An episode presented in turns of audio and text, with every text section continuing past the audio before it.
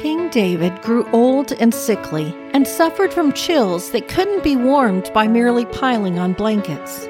His physicians prescribed a treatment that to us sounds strange, but was an accepted medical practice at the time. The doctors said to find a young virgin to care for the king and to lie in bed with him to keep him warm. The belief at the time was that the vitality and warmth of the youth would pass on to the elderly. 1 Kings 1 3 says they searched throughout all the territory of Israel to find the right woman. The beautiful Abishag was chosen for the job.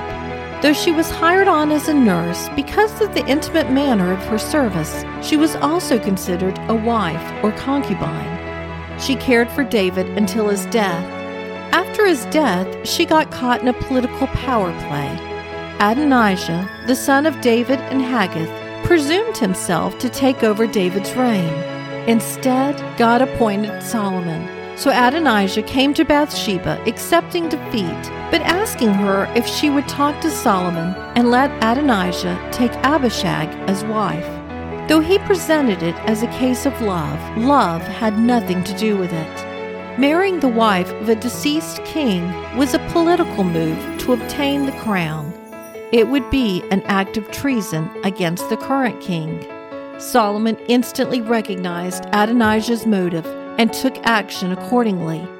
He had Adonijah killed so he no longer posed a threat, and Abishag lived the remainder of her days in the royal residence with David's other wives. I'm Sharon Wilharm, host of All God's Women, and I'd like to invite you to join the free Women of Prayer Simul Study coming January 9th. Learn more at SharonWilharm.com.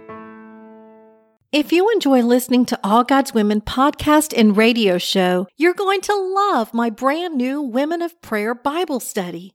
Get to know the character of God by studying the prayers of women in the Bible. Grab your copy today, available in paperback and Kindle.